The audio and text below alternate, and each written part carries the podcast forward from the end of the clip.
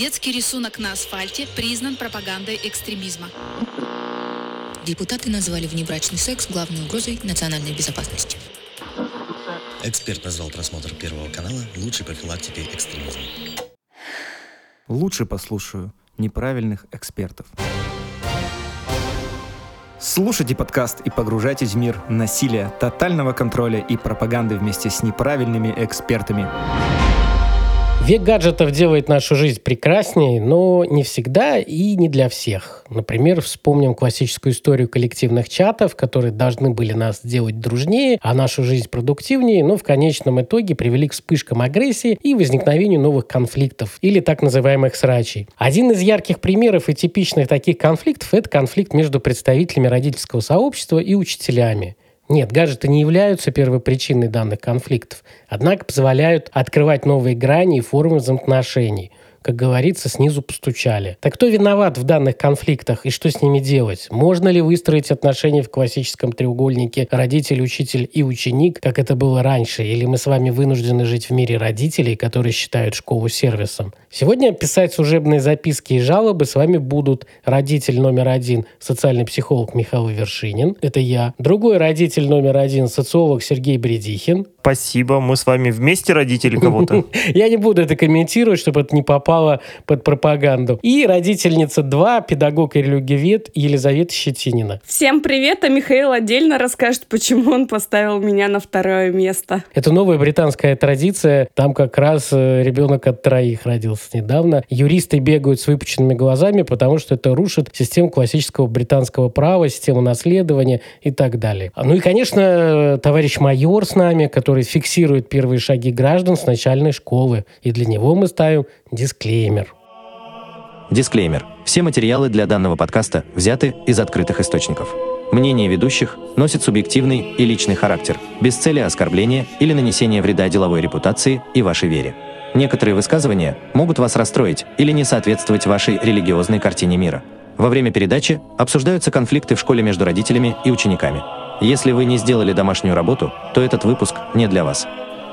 Ну что ж, друзья, для начала мы окунемся в море статистики и посмотрим, что же из себя представляет современная российская школа, обратившись к цифрам, которые, как известно, никогда не врут, или наоборот врут всегда. По данным на 2021 год, современнее данных мы не нашли, но я думаю, что здесь цифры примерно совпадают. В России работало почти 40 тысяч школ. Казалось бы, это довольно много, но за последние 20 лет школ в России стало существенно меньше, в полтора раза. В 2000 году их было почти 70 тысяч. Здесь, возможно, повлияло укрупнение образовательных учреждений, но, безусловно, и бывают случаи закрытия школ. При этом количество школьников снизилось всего на 16%. Если в 2000 году их было 20,5 миллионов, то в 2021 17,5 миллионов. В типичном классе в среднем учатся порядка 20 человек, и это средний показатель для всех европейских стран. Сколько же у нас трудится учителей на ниве народного образования?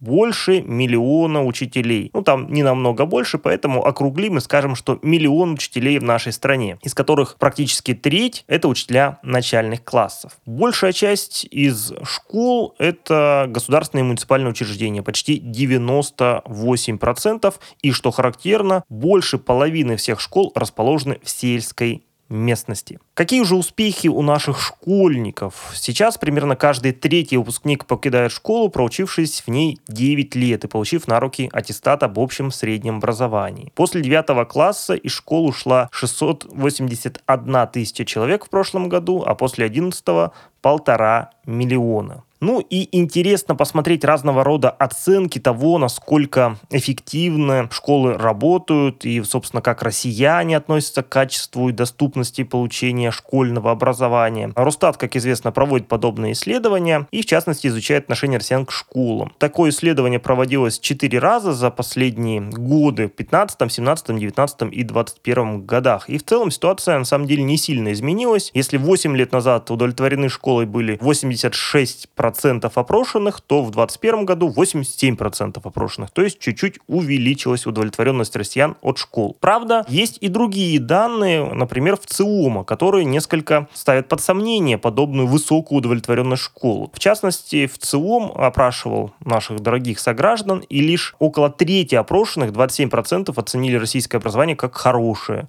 и только 4% как отличное. Поэтому вот эта удовлетворенность, она вызывает некоторые сомнения. Ну и, наконец, есть еще один показатель. Это рейтинг качества школьного образования, который делает Рособорнадзор. Это рейтинг регионов. И в последнее время на первом месте стоит Санкт-Петербург. На втором месте Москва, на третьем Ленинградская область. А на последних строчках этого рейтинга расположились республики Северного Кавказа. Вот, если коротко, такова общая ситуация со школами. Хотя обычно есть еще другой страшный рейтинг, это 100 бальников по ЕГЭ. И там э, северно-кавказские наши регионы впереди всей страны. Как говорят, есть ложь, есть большая ложь, а есть статистика Рособорнадзора. Ничего против него мы, конечно, не имеем. А что говорит статистика про положение наших учителей в школе? Ведется ли такая статистика? такая статистика ведется, и она-то наиболее интересна, потому что показывает реальную ситуацию в школе в той или иной мере. Давайте сначала посмотрим статистику того, что нам дороже всего денег. Сколько же получают российские педагоги в сравнении с педагогами других стран? Если верить статистике, то размер средней заработной платы у российских педагогов, работающих в общеобразовательных школах, составляет 778 долларов в месяц. Но все, разумеется, зависит от региона. Для сравнения, в США этот показатель 3900 долларов в месяц. Средний размер оклада финских учителей те же самые 3900, но уже евро в месяц. А средняя зарплата учителей в Германии и того больше 4300 евро в месяц. То есть на фоне европейских и американских учителей наши учителя получают намного-намного меньше. Есть и другие показатели, например, индекс участия учителей в управлении школой.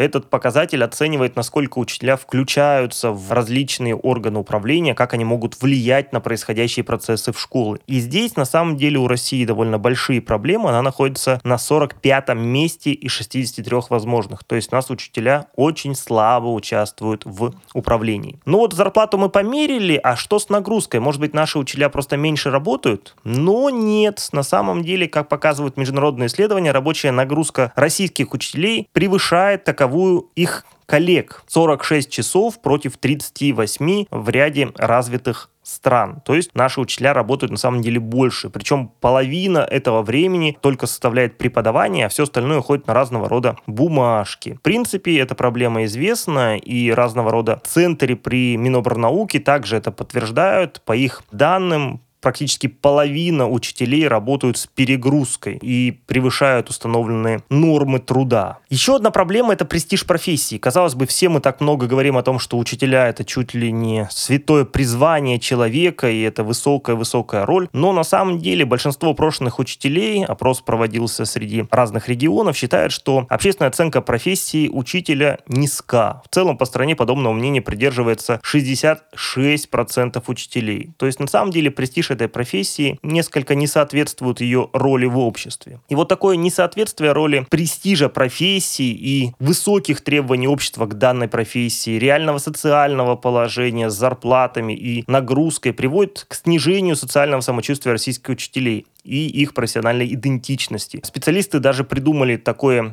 термин, э, обозначающий этот феномен как профессиональный симулятор, когда на социальное самочувствие учителей негативно влияет некоторый набор ожиданий и мнений в отношении их статуса и работы, которые зачастую не соответствуют тому, что есть в действительности, в результате чего на педагогов перекладывают всю ответственность и вину за проблемы школы и учителей.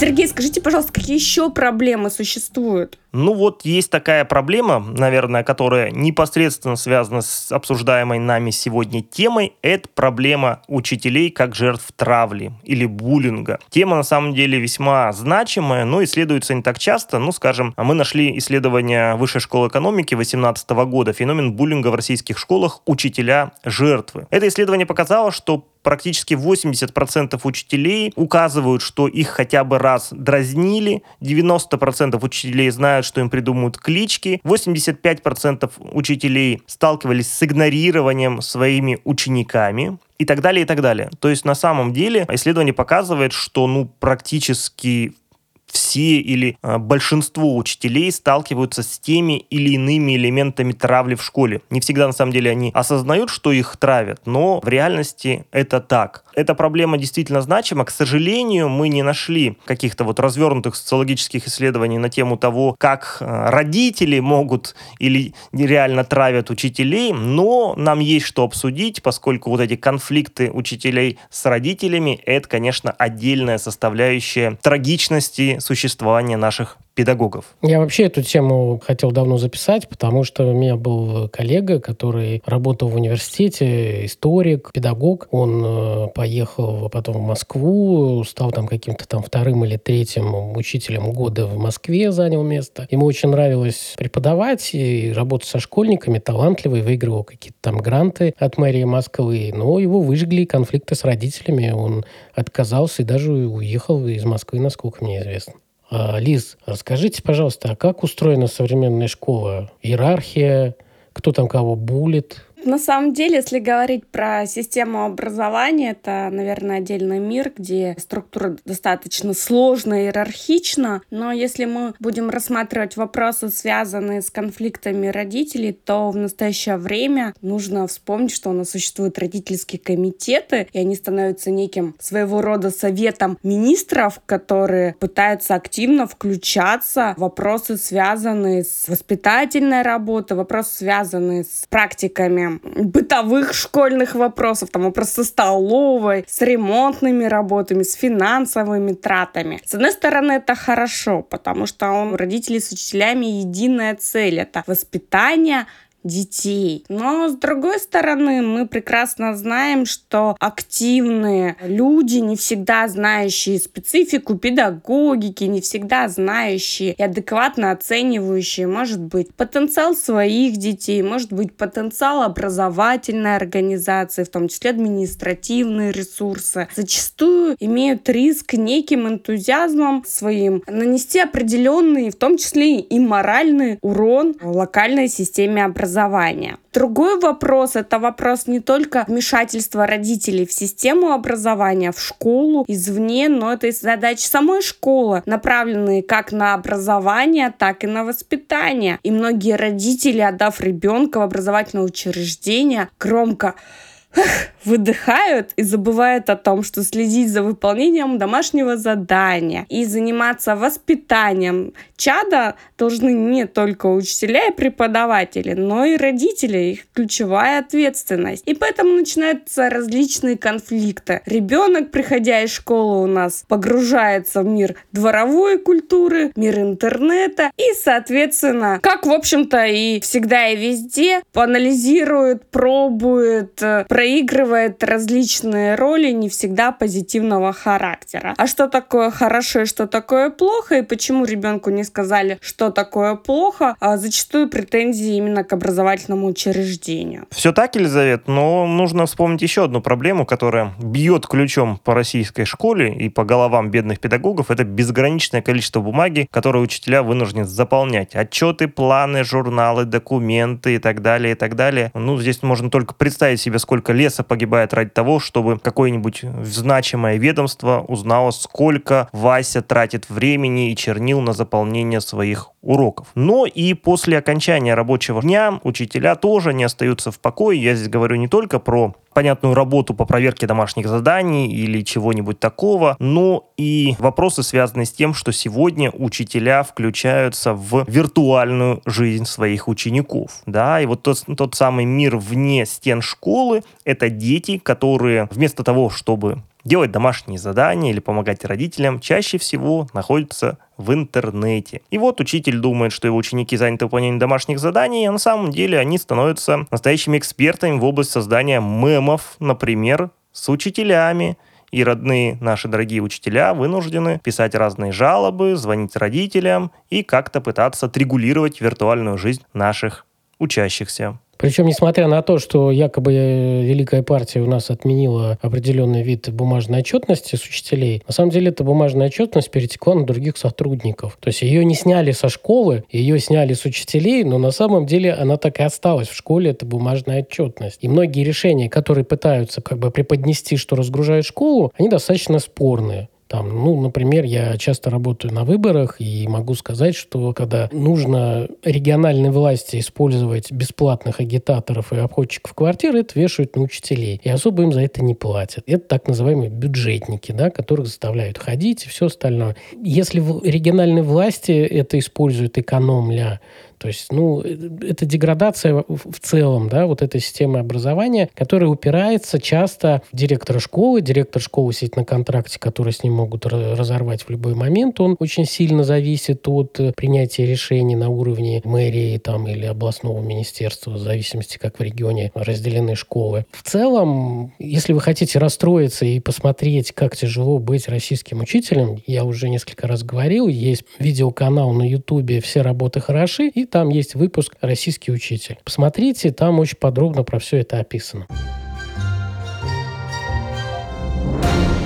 помимо вот работы на выборах, там э, вот эти бумажные отчетности, все остальное, есть еще родительские комитеты, с которыми должны сотрудничать учителя и администрация школы. И вот эти родительские комитеты — это нечто особенное. Они приносят свои замечательные идеи, советы, пытаются улучшить образовательный процесс. Для них это как э, проект, э, не знаю, по строительству корабля на Марс. Они очень энергичные, и часто администрация школы, педагоги не успевают э, за ними. И часто родительские комитеты становятся той прослойкой между так называемым фондом, куда сдаются деньги, и вообще альтернативной кассой, которые пользуются и для неформальных надбавок учителей, для ремонта. То есть школы живут, условно говоря, часто с альтернативными источниками финансирования, которые при проверке со стороны правоохранительных органов приводят к возбуждению различных уголовных дел. В итоге мы живем в ситуации, когда существует несколько уровней правды, да, то есть э, или реальности, в которой существует школа. И события, которые происходят чаще всего для родителей, это родительское собрание. Родители собираются, обсуждают важные вопросы, но очень часто вместо конструктивного диалога начинается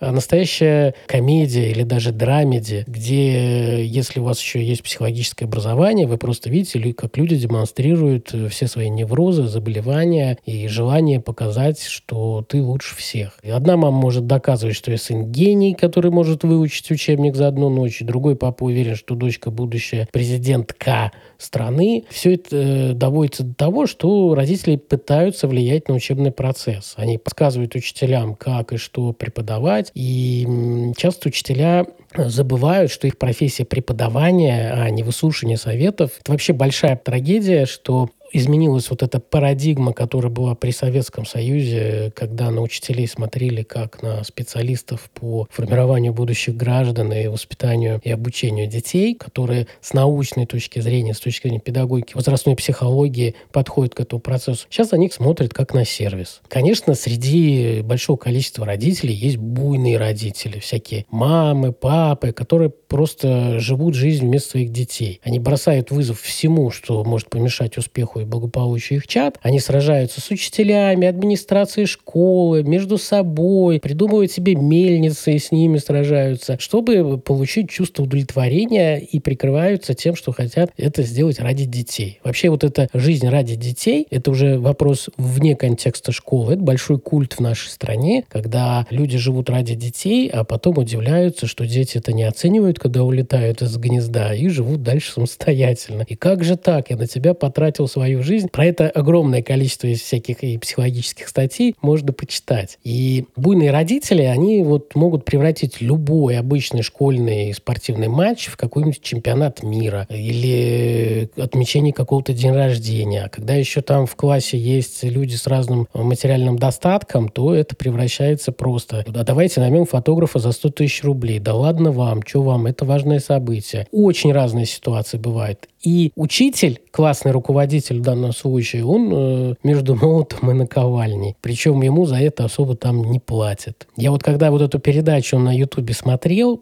за одну тетрадку, если не ошибаюсь, за проверку домашнего задания платят 25 копеек. И там нормы на учителя падают по 5-6 тысяч вот этих тетрадей там в месяц надо перепроверить. Это что-то с чем-то. И возникает сразу вопрос, Лиз, вот эти буйные родители, у них же, как правило, есть определенные триггеры, на которые они срабатывают. Да? То, что их приводит к теме «а давайте поспорим» или «что меня раздражает в вашей школе». Безусловно. Это могут быть претензии в том, что педагог некомпетентен, не тому и не так учит, не может найти подход к ученику. А мы с вами прекрасно понимаем, что ученики бывают разные, не всегда наши детки, наши, безусловно, самые лучшие любимые детки в школе ведут себя как зайчики. О том, что педагог не умеет общаться с родителями, в том числе оперативно не ответил в 12 ночи на сообщение расстроенного родителя. Также требует от учеников слишком многого или наоборот не придает особого значения уровню подготовки. А между прочим, родители с ребенком, а может быть и э, сами родители всю ночь делали фантастическую подделку. Необъективно оценивает детей, кому-то с легкостью раздает пятерки, а другим, особенно нашей зайке, безжалостно ставит двойки. Позволяет себе высказываться при детях, родителях, завел себе любимчиков, и, безусловно, наш ребенок в этих любимчиков не попадает, постоянно срывается на детей, унижает и оскорбляет их, на уроке ничего толком не объясняет, зато задает очень много домашнего задания. Здесь я сразу хочу отметить, что многие претензии носят не объективный характер, когда, безусловно, ситуация является неким триггером или попыткой самоутвердиться ребенка. С другой стороны, есть и ситуация, когда и педагог бывает неправ в силу загруженности, в силу профессиональной уже деформации, профессионального выгорания и той нагрузки, которую не всегда физически человек может просто вынести. И физически, и психологически, с учетом того, что у нас большое количество обучающихся в классах. Соответственно, здесь что мы видим? Родители проявляют агрессию по отношению к учителю, а может быть, если это общий чат, это агрессия и к родителям других учеников. Так мою коллегу, например, за вопрос просто удалили из чата, сказав в том, что она не симпатична, и здесь вообще не принято задавать вопросы. Удалил активист родительского сообщества. Необъективно оценивает э, работу педагога, классного руководителя. Очень часто мы слышим претензии о том, что она выглядит молодо, значит, она ничего не может знать, и чему она вообще может научить наших детей. Перекидывают и достаточно очень эффектно, не путать с эффективно, вопросы и ответственность за воспитание своего ребенка на плечи учителя, о том, что мы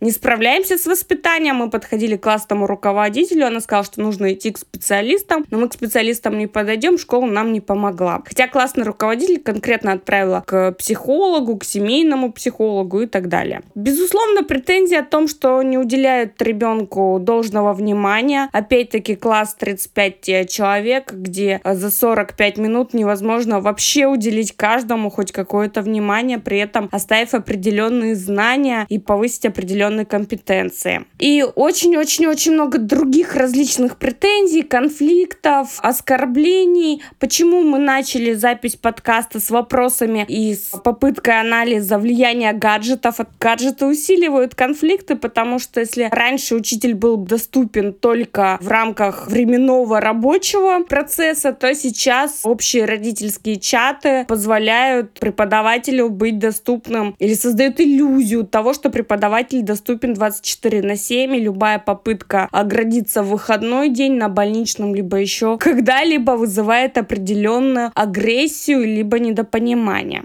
Но здесь э, важно отметить, что все совокупности конфликт учителя-родитель или родители-учитель чаще всего становится неким отражением неудовлетворенности либо группы поддержки ученика, о том, что кажется, что не так к нему относятся, не те условия создают для обучения. При этом претензии могут быть объективны, но подача решения причины конфликта часто выходит за грань адекватного решения. Родители либо борются за власть и пытаются показать учителю, где его место и кто здесь главный, либо пытаются как-то самоутвердиться за счет привлечения администрации школ, угроз написать в министерство, департамент. Сейчас очень модно в СМИ писать, либо в различных пабликах публиковать, насколько не прав учитель, а еще анонимно. И вот мы снова возвращаемся к ситуации кибербуллинга, о котором говорил Сергей. А, либо просто пытаются доказать себе, окружающим свою родительскую состоятельность. И здесь мы опять видим проблему неумения решать конфликтов, а только усиливать какие-то свои психологические триггеры и какие-то свои психологические болячки и пытаться самоутвердиться за счет этого.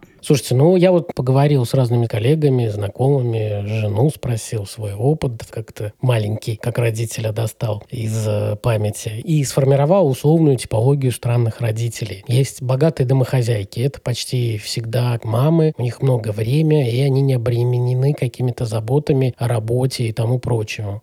У них есть э, много времени, и они это компенсируют битвами в родительских чатах и организацией бесконечных праздников якобы для детей. Ну, на самом деле, мне кажется, больше для себя, чтобы можно было где-то потусоваться, пока дети во что-то играют. Есть так называемые родители-тренеры чемпионов, родители, которые компенсируют что-то свое и пытаются из ребенка сделать вундеркинда, часто лишая его нормального детства и выжигая его уже в школе. Требуют спецобучения, специального подхода и так далее. Есть э, странные родители, как арендодатели ребенка. Такой типаж родителей, который делегирует все на школу из разряда, знаете, вот где карточку выдали, туда и обращайтесь. И школу за все все в ответе. Есть отдельная когорта, это так называемые силовики-чиновники, это часто конфликтные, привыкшие решать все по звонку, телефонное право. Часто видна в школе только мама, а папа где-то в тени. И неважно, что на самом деле происходит, как ребенок учится, но оценки должны тянуть на золотую медаль. У меня в практике были случаи, когда из-за конфликта с участием детей этих представителей других детей вызывали давать показания и держали в прокуратуре там по 4-5 5 часов в коридоре. То есть, чтобы вы понимали, до чего могут доходить конфликты вот в этих родительских чатах. Есть типаж э, родителей «я знаю, как надо». Это родители, которые уверены, что знают, как учить, как руководить школой, как воспитывать детей. Некоторые постоянно спорят. Но есть вид проактивных, которые настаивают на своих решениях и ходят к директору, жалуясь на неправильных учителей. Есть так называемая когорта проблемных. Это родители, которые ведут относительно девиантный образ жизни. Я вот, например, сталкивался с одной семейной парой, которые курили ганджубас на протяжении всех 11 классов, когда их ребенок там рос. Я не говорю, что это совсем привело их там к чему-то ужасному, там нет, но это накладывало определенный отпечаток на их поведение и все остальное. Ребенок растет в сложной среде и копирует очень много плохих поведенческих практик своих родителей. Часто здесь бывают матери-одиночки, у которых есть эффект Даннинга-Крюгера, или у которых есть ребенок с большим психологическим психологическими проблемами, которого нужно переводить на спецобучение или на другое обучение, но мамочка отказывается от этого, а пока она не скажет, что она согласна присвоить определенный статус ребенку, школа ничего сделать не может. Отдельное направление, так называемые всякие сектанты, зожники, веганы, да, это исповедуют что-то свое странное, пытаются это распространять на других, очень гордятся этим образом жизни и бьются за спецусловия для своих детей. Я еще понимаю, когда речь идет про религию. То есть, да, когда, например, дети из мусульманских семей и действительно там родители договариваются, чтобы в столовой не было, например, свинины. Ну, здесь есть логика. А когда речь идет о том, там, пускай дети все жрут траву, ну, такое спорное решение дискуссионная тема. Есть так называемые вечные туристы. Это подвид богатых родителей, которые с ребенком отдыхают 5-6 месяцев в году за рубежом, и им вообще не до учебы. Но в конце года должно быть все как надо и идут тоже на золотую медаль. Есть типаж «первый ребенок». Это подвид тренеров-чемпионов, но они более спокойные. Они просто тревожные сами по себе, у них первый ребенок, и для них, конечно, ужасно столкнуться с реальностью школы. У них вымышленная какая-то своя идеальная школа, идеальная жизнь своего первого ребенка, и дальше они сталкиваются, о, боже ты мой, принцессы какают, и это их шокирует. Они сначала пытаются бороться за свои вымышленные фантазии. У вас, Михаил, с первым ребенком ребенком было именно так? Я заметил, что у меня ребенок не сразу, понимаете. Я вот из тех родителей, у которого ребенок в 17 лет родился. А. Съели, Об этом, съели. Эту, эту ситуацию мы обсудим в следующем подкасте. Значит, покупатели, да, это подвид вечных туристов и силовиков, чиновников. Для них нет никаких вопросов, кроме сколько надо и про школу думают как что-то не очень важное для ребенка, но делают ради того, что это так принято. И есть еще странный типаж родителей, как раз про них Сергей много говорил, так называемые диванные бойцы. Такой подвид домохозяек или родителей, у которых много времени, они любят сидеть в чатах, они готовы сидеть, обсуждать, ругаться, раздувать проблемы на ровном месте. То есть я один раз наблюдал в родительском чате в Вайбере, почему-то родительские чаты любят заводить в Вайбере, не знаю почему. Середина рабочего дня дискуссия, какие купить карандаши там за 89 рублей там, или за 111 рублей, порядка 500 сообщений. И обсуждали это люди, которые там меняют каждый месяц там Porsche, там Cayenne и так далее. Ну, есть чем заняться, вот выбирая важные карандаши. Возникает вопрос, что делать учителям и школе, вот когда их окружает большое количество конфликтных и не всегда адекватных родителей? Это очень важный вопрос, это очень актуальный вопрос, и с каждым годом мы все чаще сталкиваемся, как я уже говорила, с различными ситуациями. Если раньше мы больше решали ситуации, в том числе в контексте конфликта ученик-учитель, когда ученик какие-то деструктивные проявления выдавал, солидаризовался с теми или иными крайностями, то сейчас у нас система образования очень часто выдает конфликты, связанные именно в контексте учительско-родительских отношений. Я тут вспомнила последний раз разбирали ситуацию, ну, последний, один из заключительных, когда обратились тем, что вот ситуация, вот ученик булит другого ученика, и вот, пожалуйста, поприсутствуйте на общение с родителями, там родители ужасно друг друга ненавидят, потому что видно было, что дети мучают, обижают друг друга, дети не смогут учиться в одной образовательной организации, все ужасно, конфликт уже на уровне директора, уже все думают, думают, звонить куда, в МВД, ФСБ. Выясняем причину. Оказывается, мальчики подрались. Пока мальчики дрались, родители об этом узнали, тоже подрались. Пока родители дрались, мальчики уже помирились, сходили друг к другу в гости, побили третьего мальчика, потом снова пошли куда-то на тренировку вместе. Конфликт детей все улажен, конфликт родителей остался очень сложно решаемый на данный момент. В школе приходится сталкиваться со всем, и я думаю, что знания педагогики, наверное, где-то должны помогать решать и внутриродительские конфликты. Но что делать конкретной ситуации, если, например, учитель столкнулся с конфликтом с прекрасным-прекрасным родителем. В первую очередь мы, как и везде, даем совет сохранять критическое мышление. Вы профессионал, вы должны знать и попробовать проанализировать причину и повод возникновения конфликтной ситуации, что показалось родителю не так, снижение успеваемости ребенка, а, может быть замечания касаемые поведения ребенка, может быть внутри образовательная как какая-то ситуация, внутриклассная ситуация, ребенок был жертвой буллинга, либо какого-то другого неприятного инцидента. В чем ключевая проблема? Следующий шаг — попробовать, опять-таки сохраняя критическое мышление, обсудить данную проблему. Но мы должны понимать, что конфликтная ситуация зачастую это эмоциональная ситуация, поэтому не надо включаться в разговор с озабоченным родителем, может быть, взволнованным родителем один на один.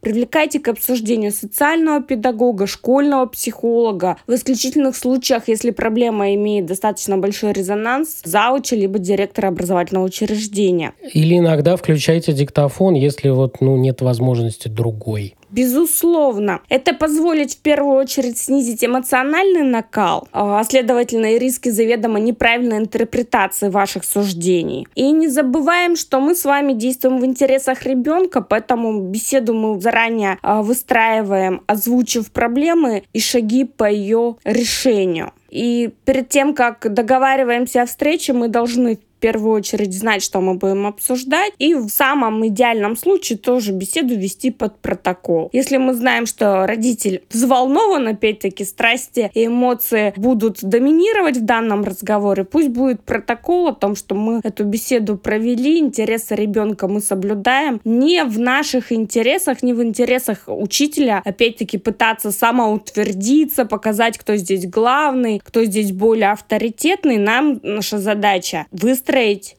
и решить проблему так, чтобы интересы ребенка были учитаны. Не всегда родители ставят интересы ребенка при решении этих конфликтов на первое место. Опять-таки вопрос связан с триггером, с попыткой самоутвердиться и какими-то другими болячками. Если мы сталкиваемся с групповым конфликтом, то здесь также выстраиваем аналогическое решение. Однако, если групповой конфликт у нас перерос в конфликт всего родительского сообщества, то здесь нелогично встречаться со всеми родителями, а просим подключиться актив или представителей родительского комитета, не более 50 человек. Также привлекаем администрацию школы. Если есть в школе либо в районе, либо в городе определенные школьные медиаторы, также привлекаем их. Да, в этом плане есть большой плюс родительского комитета, что он не только помогает правильно собирать средства да, на какие-то активности, но и служить неким третейским судьей или как бы сдерживающих вот этих буйных родителей. Особенно если у вас правильно отобраны члены этого родительского комитета, а не просто рандомно туда людей загнали, которым некогда или которые сами буйные. У нас при Министерстве образования в регионе есть родительское сообщество, которое активно подключается к каким-то проверкам, которое активно дает свои предложения по улучшению каких-то аспектов образовательного процесса, опять-таки бытовой стороны школьной жизни, и это хорошо. Существует возможность услышать альтернативное мнение, при этом это будет не в контексте такого общественного всплеска, но все-таки будет